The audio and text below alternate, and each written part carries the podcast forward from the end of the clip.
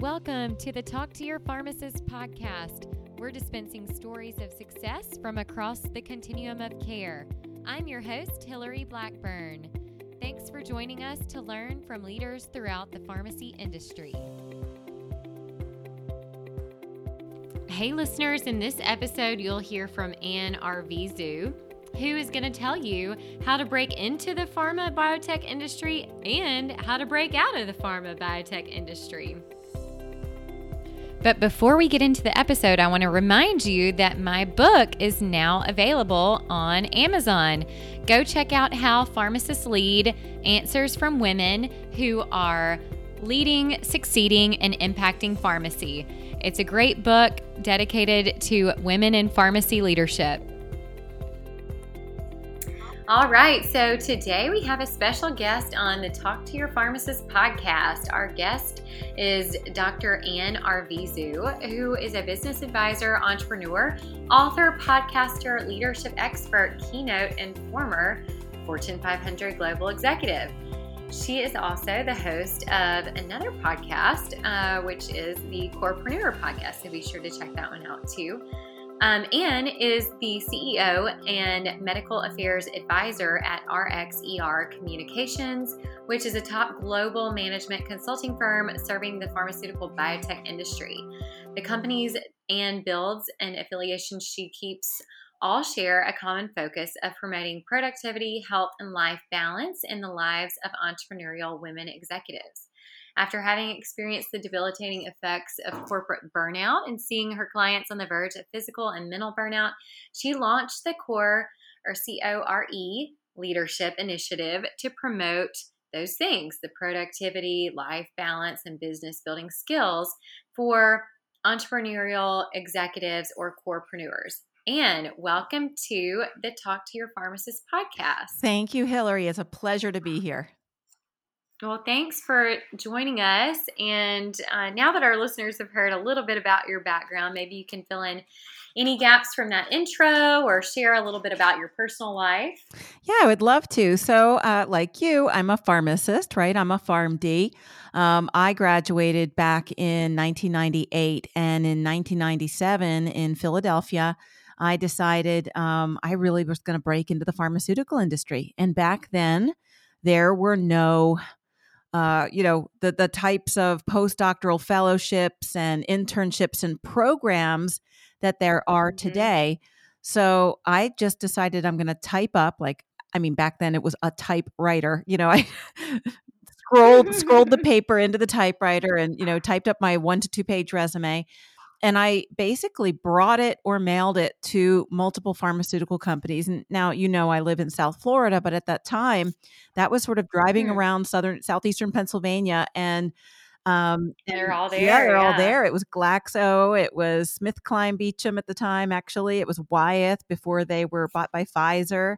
Uh, it was Rhone Poulenc Rorer before they, you know, AstraZeneca. There's everybody changed in the way they, way, hmm. where, how they are and how they are there now. But back then, mm-hmm. I, I, mm-hmm. remember um, getting into Wyeth and doing my due diligence, and then getting into Smith Kline Beecham as a permanent employee as a clinical scientist. So I've always had the bug for getting in our industry.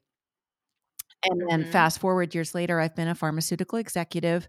I have started out, I started out in research and development, and I researched um, full clinical programs and clinical protocols where I would author the protocol, present it at an investigators meeting, and um, soup to nuts, get it out onto the market. So once we had a very successful launch, and I was reached out, you know, by the vice president of medical affairs, who was moving our co office, which was the Glaxo and the Smith SmithKline merger office, to Miami. And he said, Do you want to come be one of our directors? And that, you know, at that point, I had been a manager, a study manager, a global clinical trial manager, a program manager. And I was so ready. Uh, it was January, freezing cold in Pennsylvania, and I'm like putting my toothbrush into my bag. I'm like, how fast can I pack my bags? So they made me mm-hmm. stay uh, until like probably I think it was June. They made me stay till June and and finish out my cycle, write my clinical report, which was like the biggest thing that I had to do. And I was like, oh, wanted to be in Miami that spring but um, I never looked back. Then I became the director of medical information, medical communications, medical affairs, governance and corporate communications for the GlaxoSmithKline regional office of Latin America. And at that point, I was given a very large team. I had six direct employees, and then uh, you know an indirect team of up to 136. That was big for someone you know in their 30s, and I was just with SmithKline Beecham. I actually had started my PharmD program. Um, so I didn't traditionally go straight into the PharmD because back when I was I was actually in the last mm. year that you could actually be a registered pharmacist, which I graduated from uh, University of Sciences in Philadelphia now, which was Philadelphia College of Pharmacy and Science back then. And hmm. um, and then I did my PharmD uh, paid for by SmithKline Beecham, which was hmm. wonderful. Hmm. So I was able to get into that kind of work study program and um, get all my internships in South Florida. And that was back uh, back then. And in 2004, I left GlaxoSmithKline and started my own company, RxER Communications. And it has been a kind of in and out of the pharmaceutical industry dance for me uh, because I did go back into the industry when my company, you know, had pitched a job actually to Baxter Pharmaceuticals. And they said, well, I can't, you know, the way budgets are in companies, they couldn't afford the contractor, but they could afford the FTE.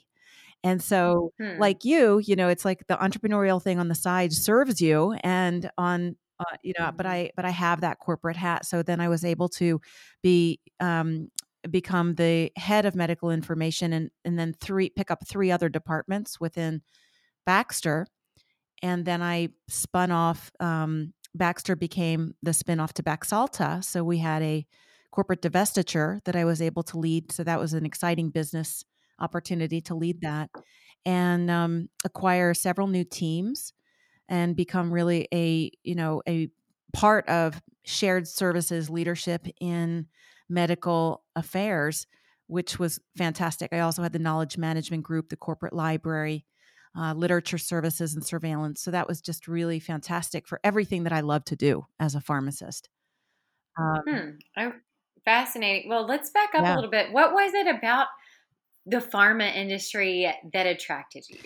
I just had a bug for it. I can't even explain it. It was like I knew that was destiny. It was where I was supposed to be. I didn't, I had um, experience in retail community pharmacy i had experience in hospital and and if i stayed in hospital i probably would have gone the clinical coordinator route um, but i really was interested in clinical research and development i wanted to create change for patients i wanted to use my science brain and i loved research so getting my first job as a, you know, first as it was a document specialist, you know, you humble yourself, you get your foot in the door and I did. But it was mm-hmm. within a few months that someone out someone went out on maternity leave and this happened twice in my career at GSK actually. Someone went out on maternity leave and I became a full global clinical scientist. And then I took the largest clinical study there. So I mean that was it. I I, I had arrived. I had a I had an AECB study, acute, exacerbations of chronic bronchitis in the anti infectives dis- division with uh, respiratory indications at a top global company. And there's this, you know, kid from pharmacy school in Philadelphia when they said, Are you going to go to the investigator meeting and present the protocol in front of 800 physicians? And I was like, Well, I'll get there if you could get me a passport. so, I mean, I had a, it's just so much fun and so many stories in the industry. So I knew I wanted to be there and I still love my industry today. I serve it and I would go back in if I needed to, come back out if I needed to. And my husband has a very similar job. He's an MD and he is also a head of medical affairs. So we've also, you know, my me having my own company has allowed me to make the money I need quickly as well as support him and support the industry that that I love. Hmm. Fascinating. Yeah. And just to hear, you know, people are always so fascinated, I think, in, um, you know, how did you get this position? And mm-hmm. I think it's so funny that you started with, um, I literally took this resume around and just like wanted to get a job. And, um, you know, because, you know now there there are a little bit more i guess defined career paths for pharmacists there's a lot of like msl roles like that seems to be one of the most popular um, role that pharmacists seem to take in pharmaceutical companies. Is that what you would say, or or what are some of the other places, or I guess within a pharmaceutical company that pharmacists really um, can play a big part? Yeah, that's that's actually a really great question because um, in season two next year on my podcast, that's exactly what I'll be describing, which is the functions of the pharmaceutical industry. So, to your point, a lot of people believe that you know MSLs that's that's the place that they can go, especially depending on location, and I'll talk about that in a minute. Mm-hmm. But there are so many ways now to shift into the pharma industry, whether it be an MSL or going into safety pharmacovigilance to HEOR, Mhm. right? Health economics outcomes research, Mhm. uh, medical writing, clinical research, and development of the actual products uh, in phase one, phase Mhm. two, phase three, phase 3B. That means phase three maybe wasn't quite robust enough, and you have to go back and do a few more studies before something or a Mhm. particular indication comes out. There's the Mhm. strategy area that a lot of MDs and PhDs also engage in. Medical information, all run by PharmDs mostly. Medical communications, actually not all. The front line, we we use a lot of nurses, especially in contact centers. So there's the Mhm. industry, and then there's the support of the industry there. Then there's medical communications. So they're running the ad boards at the congresses, and you know how what kind of strategy are you drumming up at the congresses? Monitoring the booth, meeting people, patient advocacy. That's a whole nother group. Medical writing, medical publications, and the medical writing industry is predicted to boom in the multi billions in the coming next 10 years. So, so many people, Hmm. um, so many people have asked me that question over the years. They they all ask, how Oh, can I break into the pharmaceutical what is the medical writing and and what is that? Yeah. Yeah, I'm I'm yeah, you're teaching me something. I'm not not well, I know that medical writing has definitely been been one of those things where I've seen a lot of people are kind of starting to get into, mm-hmm. but yeah, tell me why you think that that's going to be one of the bigger areas. Is it, you know, these like pharmaceutical companies driving that or what like who's driving some of that demand and what types of medical writing is needed? I mean, I know, you know, in this day and age, um, so many people are going to go to Google or go to the internet to find their health information. And so you've got, you know, there's all this about the digital Mhm. practitioner and, you know, um, using apps or things like that. But, you know, people want to like go and, and which is great. I think that they want to take a little bit more ownership for their health condition. It's not like you just go to the doctor No. anymore and they're like well you have diabetes and um, we're going to put you on this medicine and um, you know make sure you're eating healthy and doing some exercise Mhm. you know now people can really go and do some of their own research because there are a lot of more resources out there but yeah tell me more about what you've seen Yeah. So for medical writing, I think the the shift is coming bec- because of a couple of reasons. Number one, the large pharmaceutical companies are a lot smaller than they used to be. And many, many roles within the industry are contract these days. I wouldn't Hmm. say why is a that majority. It's just the way the that business has gone. Lean, agile organizations, right? Trying to become a little more flat in their organizational structure because they are so big and so global and budgets are hmm crushed and there's been so many small pop-up companies and companies buying other companies the small biotechs and then the way uh, there's been a shift in the types of um, the types of therapy areas that are being studied. So, for example, in rare disease, in rare disease, complete antithesis to what you see this year. In in a COVID world, when you see a Pfizer uh, or an AstraZeneca uh, or a Moderna, and you see them just popping up studies, well, there's a ton of people who are waiting for a vaccine all over planet Earth. So there's no lack of hmm patients. In rare disease, rare disease, for example, is defined as in the US, less than 200,000 patients. In ultra rare hmm disease, you're looking for a needle in a haystack to recruit a patient. And and it takes a long time. Oh. So, so teams are smaller Mm. internally. Therefore, it's great to outsource some of that writing. The second thing is the trust factor on the pharma industry, as you probably well know. For some reason, Mhm. patients don't trust the industry because you hear of this lawsuit or that lawsuit or this violation of right. the FDA. And it's kind of like the proverbial throw the baby out with the bathwater. And it's not true because medical affairs, we are the people that keep the company compliant. We are the compliance. We are the medical affairs. We are the ones writing and disseminating and distributing and creating that data. But having mm-hmm. it done from an external perspective, puts that extra mm-hmm. layer in between the company and the trust factor for the external. So no those aren't the only two reasons, but I would say those are the two that popped off the top of my head right now. Interesting. Yeah, fascinating. So, um all right, listeners, if you're wanting to break into the pharma industry, she rattled off a whole bunch of different areas that are not just titled an MSL role. And, um, you know, brushing up on your writing skills is is certainly important. I mean, I've got Grammarly on my computer to make sure that all of my grammar is right. But um, I think with you know in pharmacy or in clinical practice, you get away from like some of that.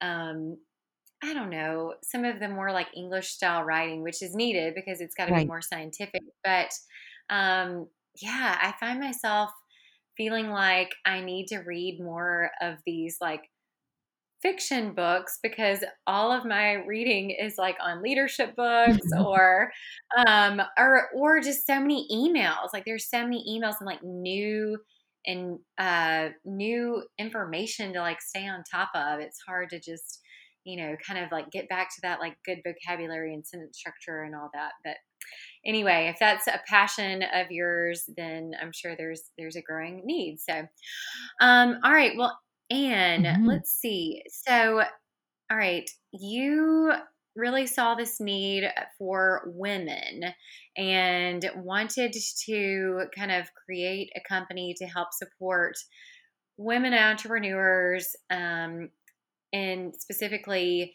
uh, anybody in the medical and pharma industry. Tell us more about like why you decided that was your patient population to that was your no you're not patient sorry not patient population but your your focus area yeah your business population. Why do you want to help these people? Yeah it's just it just that's another thing that just sort of happened organically and grew from what I did. I I speak at a lot of conferences Obviously, when you've been at director, executive director, senior director type roles globally and you've had big teams, I know a lot of people in my industry and people mm-hmm. trust me. So you have that trust factor going on after after you've done something for mm. 23 mm-hmm. years and that's really important. Yeah. So it's just it would be really fun that I would come down. I mean, just example, last year I was speaking at the um, San Diego Convention Center. Gosh, remember when we could all get together and actually go to a conference? Mm, that fun? So fun. Yes. We'll do it again sometime soon. Maybe next year. We'll see. Um, even the congresses, medical congresses are all online. Like I was looking at when's the next rep- respiratory congress, and that's online. But I get done speaking on a stage or on a podium, and I come down, and literally, it's it's like clockwork. Women will come up to me and say, "Oh my gosh." How did you start this successful company? Right? Because I did build uh, RxER to a seven figure company. And unbeknownst to me, hmm. that wasn't a big deal to me mm-hmm. because you know, if you're an entrepreneur, that's not take home pay. Like you're paying your staff, your overhead, taxes. Oh my gosh, there's so many things to, um, there's so P and L mm-hmm. and, you know, my travel expenses, everything. So, so it's, it's like, actually it takes that much just to recreate a pharmacist's salary and the type of salary that I had in mm-hmm. the industry. So it's actually a lot of work, but it's invigorating and I support my clients. And they would be mm-hmm. like, well, how can I basically break out of the pharmaceutical industry? Because these are a lot of people that know me in the industry. And how can I start mm-hmm. a company like yours? And so mm-hmm. I, I, would also have my clients in the industry who maybe are a chief medical officer or a vice president of medical affairs or someone who's been at a, you know, a high level executive position. And I used to joke with them that I would start my day job at 5 p.m. because you're in meetings all day long from Zoom to Zoom to Zoom, from meeting to meeting, for, you know, from call to call. And it's like, oh, 7 p.m., I can finally get home, open my laptop, and actually get this spreadsheet done that's due tomorrow or get this slide deck done that's due for senior management. And and you're actually trying to get your work done and you have consultants around you and you have other people but there's this burnout factor And I think women can Mhm. relate to that. And when I start the conversation, they like it's Mhm. like they gel. So I started the thoughts on creating this corepreneur podcast last year and then I wrote a little book this year called Affluent Minds pretty much for our community of women who do it all and have it all. Like you, you're a mother, you work, you're entrepreneurial and and there's this creative and nurturing you know part of us that gives too Mhm. much. It, it- sometimes there's that old quote you give more than other people think is wise. You care more than Mm. other people think is, you know, possible. Because women feel like we have to overcompensate. Yeah. So we feel like we have to work harder. Yeah. Yeah. So, you know, Mhm. when when people ask me, well, what do I do to quit my day job? I say you really need awareness and you need to establish full awareness of your current reality. You need to really create the commitment, assess your fear. These are just a few of my like my tips on my tip sheet. I have a 10-step checklist on my website anrvizu.com and you can literally go through the exercise if you want to quit your day job and start. Like I always say don't quit your day job yet, right? have have a plan write it down make a plan if you don't know how find someone that does but um but you know Mhm. being in any company these days going back to our other conversation you need the skill set of entrepreneurship. And then sometimes that's called Mhm. intrapreneurship or what i call being a corepreneur and corepreneur is a lot more than just being a corporate entrepreneur. I trademarked the word Mhm. corepreneur because core for me is an acronym and i and i you know trademarked the coined the phrase for it too. It means being centered open resilient and energized and i think that's huge and those are skills that women can gravitate to. So can men and and you know the podcast i get a lot of men that want to know like why can't i come to the women's conference so you know why can't i be part Mhm. so but it goes back Mhm. down to value based leadership at your core right as healthcare Mhm. professionals we've all taken an oath and that hippocratic Mhm. oath says first do no harm it's a values based statement and leadership skills based on values like for example, patient centricity.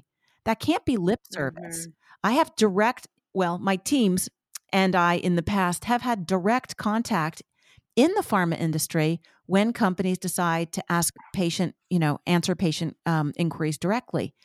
And otherwise, you're, you're Mhm. talking with patients' families, you're talking with healthcare professionals, you're guiding them on the data, but not guiding their decision making. And there's so much that we can do in our world that can drain us. And so that values based leadership, business skills, and the type of you know things that even big companies are looking for these days they're looking for the mindset of a healthcare professional the skill set of the science but they're also looking for the soft skills of a business executive Mhm. and that we don't have the time for you know people to take 23 years like i did to learn it and go to every tony robbins event Mhm. like we have we have a, a shortened time frame in our lean and agile companies these days and less to do with more less budget right I, maybe you've seen that in some of you know the places you work there's there's a tiny budget for so many ideas that we want to get accomplished Yep. Yep. And you've got to be able to pitch it and get buy-in Yeah. and and all of those things. And um yeah, fascinating. And I I can totally relate to the to value-based um leadership or you know like making sure that you ha- live by your values because um that is so important and um essential to to being a good leader you know like what are your values aligned with you know the company whether Mhm. you're starting it or you're working for uh, for a company um, you're not going to really gel unless you have those similar values Exactly. so good point good point and i talk about that in the book that i wrote um, just recently on um, on women in in leadership uh, it's called how pharmacists lead Mhm. uh, answers from women who are leading, succeeding, and impacting pharmacy. So definitely a passion of mine as well is leadership and and specifically women in leadership. Um, so yeah, fascinating. Um, so Anne, you have done just so many different things um, around uh, pharma. You're definitely a, a guru there.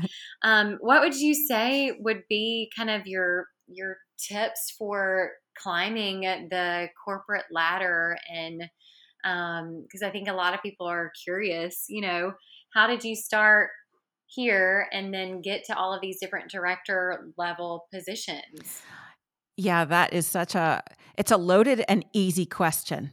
And really I think the the very short simple answer is mindset and having the right mindset.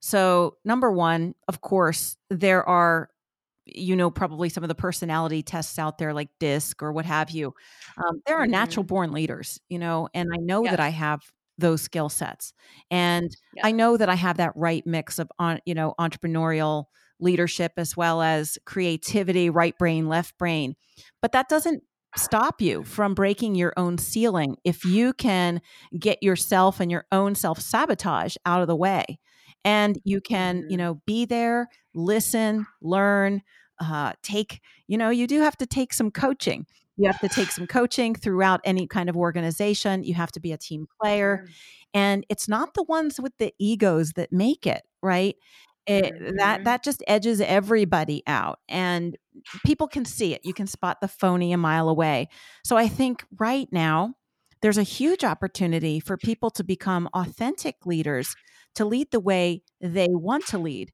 I have hired probably over 150 people in my career. And I'll give you an example of one young PharmD.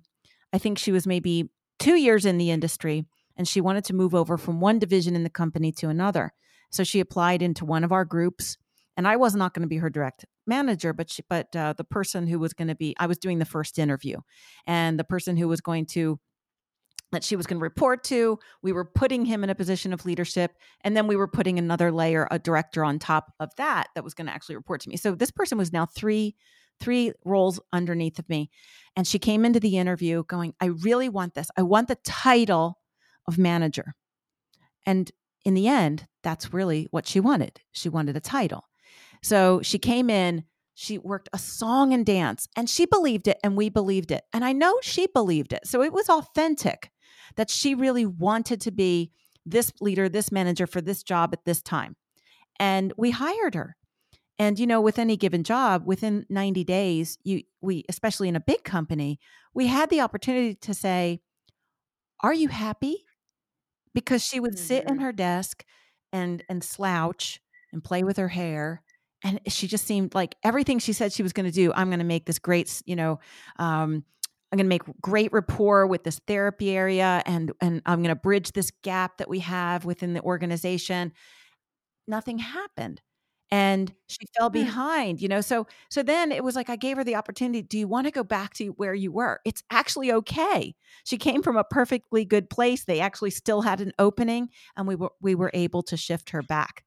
But not everybody yeah. needs to sometimes you need to shift over to shift up and sometimes and you have to be willing to do that right a lateral move can help you where there's a ceiling in one way you know play some tetris with your career and mm-hmm. make sure that your motives are right which was the point of that story yeah no that's a great illustration um, and then kind of going back to um, you know why is it that you think that so many people, you know, I feel like this whole entrepreneurial, you know, being an entrepreneur has this kind of like mystique. Mm-hmm. And, you know, people, um, you know, they're like, oh, I don't like my job. Let me be an entrepreneur because it looks so fun. But, you know, well, mm-hmm. one, why do you think maybe that is? And then two, I'm sure you will also add that it's not quite as glam. You know, lot.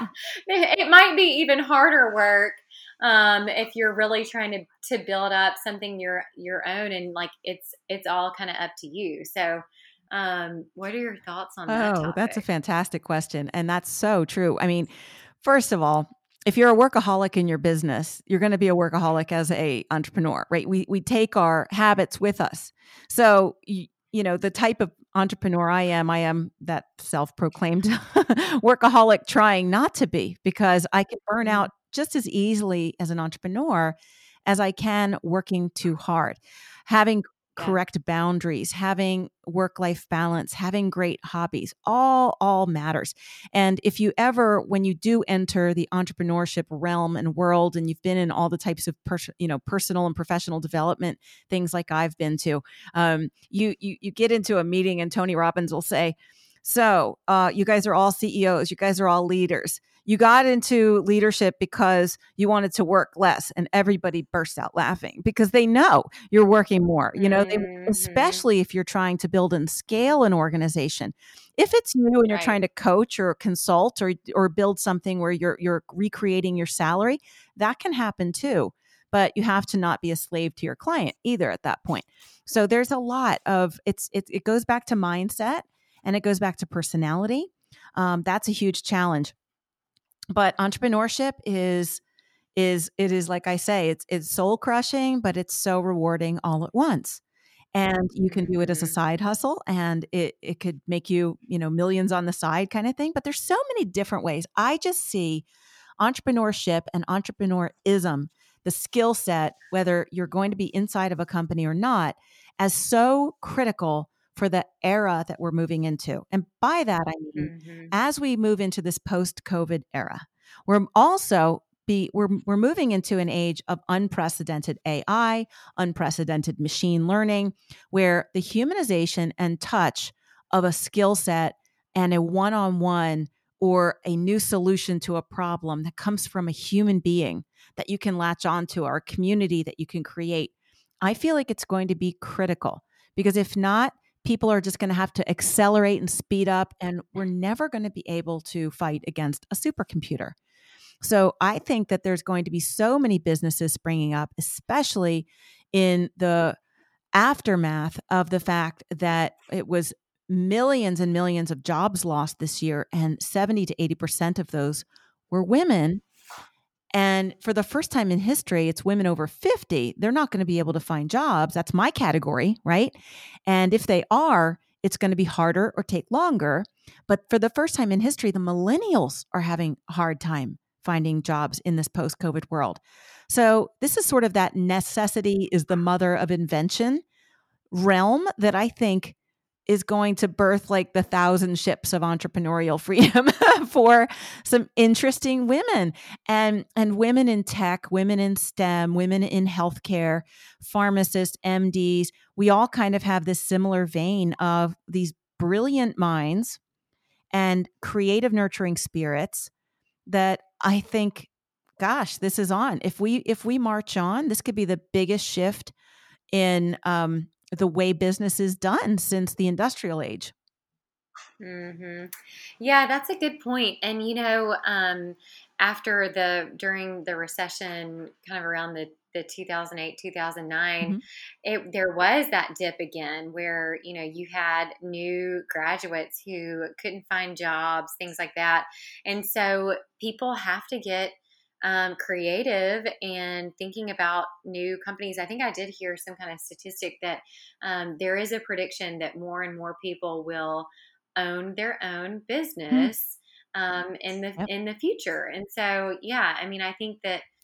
Um, yeah, necessity is the the mother of all invention. So um, lots of opportunity, especially in STEM. And so I think it's it's great that there's been an emphasis in getting more and more females mm-hmm. in that industry. I mean, we've seen it already in healthcare. Um, you know, more and more women, like women, of course, made up all of uh, most of nursing classes. Well, right. you know, within the past, you know, several years, that's also tipped um, for pharmacy schools. I'm not sure on the latest stats for medical school, but um, yeah, but but actually in some of the like the coding and the technology, all of that kind of stuff, um, I think that there is there's definitely a need for that um, as well. And then kind of shifting back, um, you talked about something that um, that I wanted to, to point out as well. So you mentioned Tony Robbins at least twice.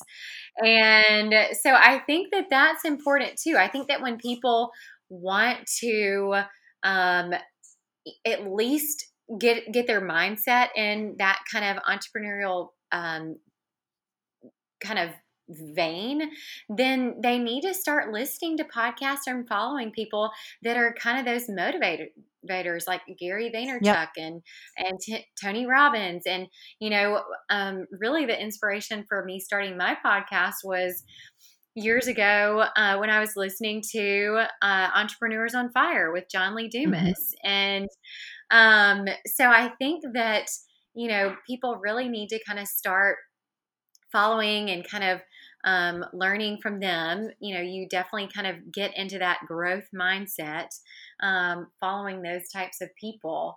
Um, and so that's really important to, you know, shift your mindset into that positive growth mindset. And then you can kind of start thinking about whether it's, you know, and it may not even be an opportunity, like you may not want to, or your own business may not um, actually come to fruition, but if you're at a company like where I am and um, I'm able to be creative and use some of those like inside uh, or entrepreneurship um, opportunities, then I think that you can still find a lot of joy in the work that you do. And so Absolutely. maybe it's not at your current company, but you know, looking at those company values and are you somewhere that um, you know, they're going to cultivate you and and take recommendations or are you somewhere where you know they're good with just the status quo? So um yeah really interesting. So and who's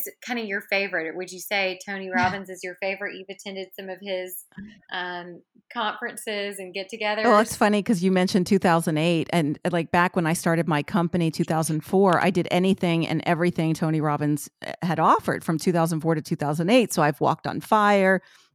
I've uh-huh. like jumped off trapezes, you know, I've raced cars, I've done all these crazy things and all in the all in the vein of I've got to become the entrepreneur that I need. It's not enough to just have this skill set of medical communications or medical affairs. It's I need to also be this businesswoman. So learning these soft skills, like to your point, is absolutely paramount. So I started off like with Tony. He was one of my first mentors. And back then it was not the huge amazing meetings that he's having now. They were much smaller, so I've had a chance to meet him a couple times. It's pretty amazing. Um, this year on my podcast, Corepreneur, I'd say Ali Brown has been uh, a mentor, leader, coach in my life. Uh, Carrie Wilkerson, you know, I have a couple people that I've interviewed on my uh, podcast, and you can hear them there. And then I started interviewing people that are really they're starting to knock it out of the park in their business, maybe in something different like web design or branding and I glean from them as a kind of peer colleague, like we are, that you you you as if you can open your ears and just listen to other people to what they're doing, you can apply something to your industry or your business or your oh, hospital absolutely. or your organization. So I really just mm-hmm. keep my mm-hmm. ears perked in this world right now and I think it's great. You know, would I ever go back eh, out of entrepreneurship?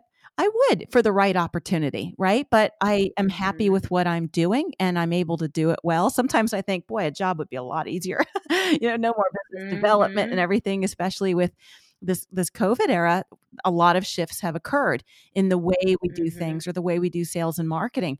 And sales and marketing wasn't something we learned in pharmacy school. so exactly, exactly. Which is, you know, one of the things where I wanted to go back and get my MBA and mm-hmm. did that last year. And um, so, yeah, it's never too late to stop learning. And I love your point about looking at other industries and, you know, getting ideas. And, and yeah, I think some of that fuels a lot of creativity, like listening to, um, I lo- love Reid Hoffman's like Masters of Scale podcast. Um, you know, there's some really inspiring stories like Sara Blakely's of Spanx or, you know, just different things. And it's, it's invigorating to hear those stories and to, you know, kind of dream and, and get inspired in that way. I agree.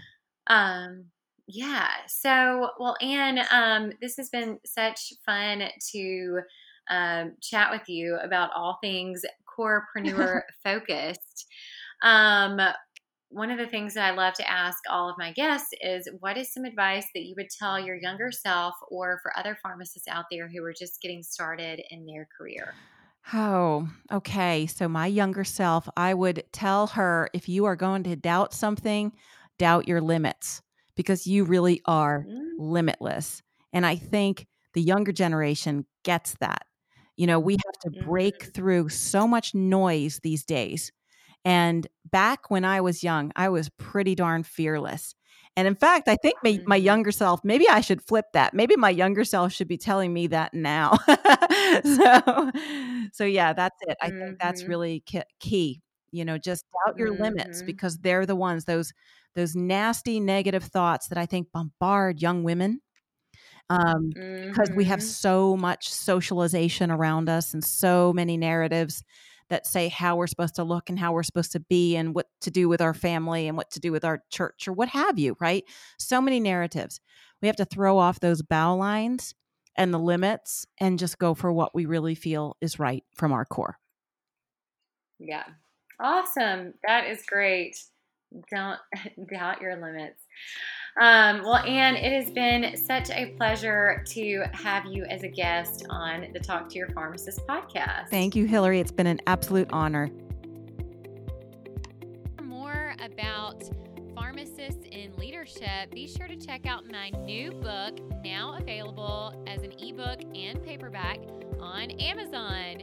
Go over to Amazon and search for How Pharmacists Lead answers from women who are leading, succeeding, and impacting pharmacy. And I hope you check it out. And if you liked this episode, please subscribe, rate, and review this podcast. It helps us to get in front of more pharmacists and others interested in the pharmacy industry. We really appreciate your support in sharing this content. Thanks for listening to this episode of Talk to Your Pharmacist, produced by the Pharmacy Advisory Group. If you liked this episode, let us know by subscribing to the podcast, rating, and reviewing it. Share it with friends. And if you want to be a guest or know a pharmacist leader who has a great story to tell, connect with me, Hillary Blackburn, on LinkedIn and check out our Facebook page, Pharmacy Advisory Group for updates on new podcasts. Thanks for listening.